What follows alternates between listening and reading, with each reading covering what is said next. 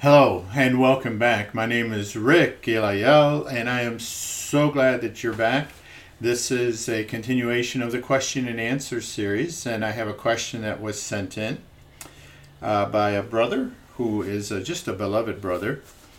And uh, it's an interesting question, and so I'm going to present it to you uh, before I get started.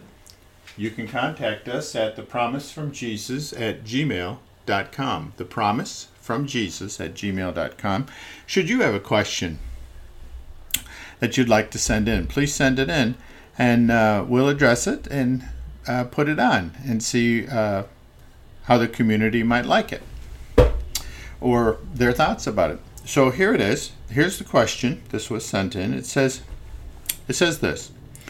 Could it be that God is so loving and compassionate that he allows the righteous to endure great suffering at the hand of wicked people, because he knows that the righteous are saved, but he wants the wicked to repent?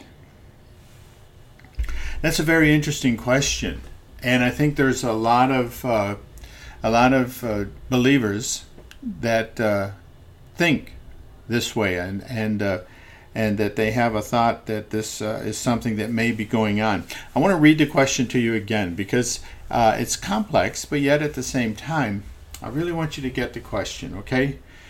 Could it be that God is so loving and compassionate that he allows the righteous to endure great suffering at the hands of wicked people because he knows that the righteous are saved? But he wants the wicked to repent. So, um, in answering this question, I'd like to say this that as a child of God, there are times and circumstances that you will pass through what seems like the fires. You will pass through situations and circumstances that are uh, very challenging to you and may even cause you some sort of harm uh, mentally, emotionally, physically, um, in some capacity or another. And here is the thing what you have to understand is that nine out of ten times we will always put ourselves into those situations it's not a it's not as though they just are coming from evil people that are trying to challenge you or to try you or to uh, you know to mess with your life. It's not the way it is. That is not the way it is. No. Um, yeah i know you. All want to grab the book of job in the old testament and you want to just you know you want to hit me upside the head with it. But i want to tell you something.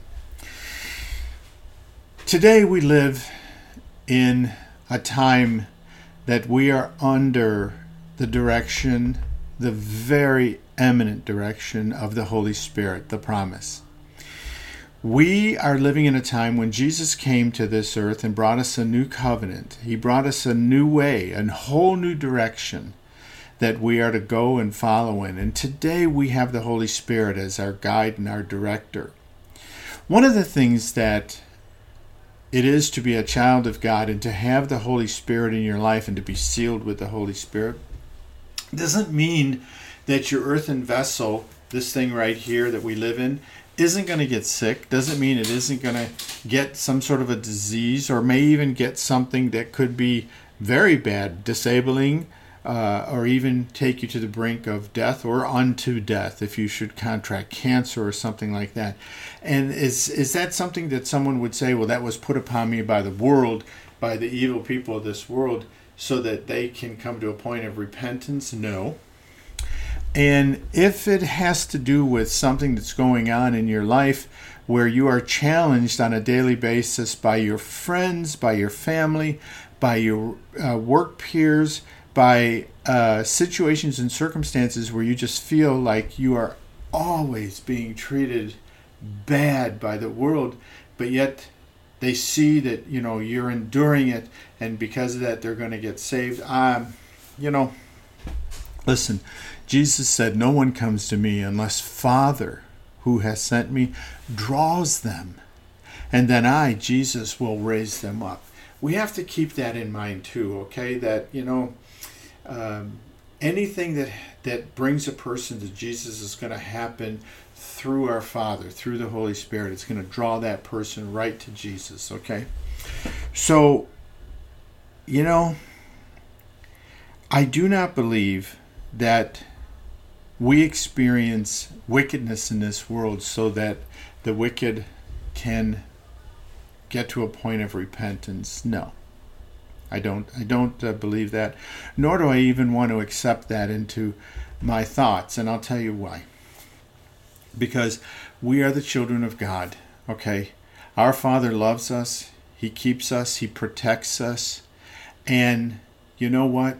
Like I said, 9 times out of 10 we're putting ourselves in situations that is making us feel this way right here. Now, this may be tough medicine for a lot of people, but I need to need to express something that's very important. You know, we are taught to have no fellowship with the unfruitful works of darkness. Okay? We're taught that. It's right in the written word. Have no fellowship with the unfruitful works of darkness, but rather reprove them. Okay? That we are to keep ourselves out of the world that we are to keep ourselves out of sin. And if you live your life the way that Jesus has taught us to live our lives, and, and, and the Holy Spirit will lead us into, you will not experience uh, sufferings and pains and sorrows. You won't. You won't. You know why? Because He's going to keep you. And also because He said that he has come to bring joy and to give you joy, and that that joy would come to you abundantly. Now, it's up to us. It's like everything, it's always up to us because we're living here with free will and free choice. So you have to choose to live your life in joy. You have to choose to live your life in Jesus. You have to choose to live in the light and leave the darkness alone because the darkness will hurt you. The darkness will persecute you. The darkness will do anything it can to tear you down. We all know that. So stay out of it. Don't make it a part of your life. I don't care what it is that is that is drawing you to it. Stop. Live in Jesus. Live in the light and stay out of the world. And you'll find that there won't be any sorrows or pains. You just won't be. I promise you. Jesus promises you. He does. And He'll fill you with joy. Surround yourself with the children of God. Surround yourself with your true family, the family that will be going on into eternity. You know? And one day that, that's another question and answer. But I hope this helped in some capacity. Okay? I really do because, you know, that's a tough question. And man, I, you know, you got to know that if you keep yourself out of it, you're going to be a whole lot happier, a whole lot happier. You know, stay out of the world, live for Jesus. Let the Holy Spirit fill you with joy. And that's where we belong, the children of God. So until next time, I hope this helped. And if you have any thoughts about it, send them in. If you have any concerns, send them in. I'm so glad that you took time to listen to this. And until next time, God bless you. Jesus loves you. And we look forward to seeing you the next time around. Bye bye.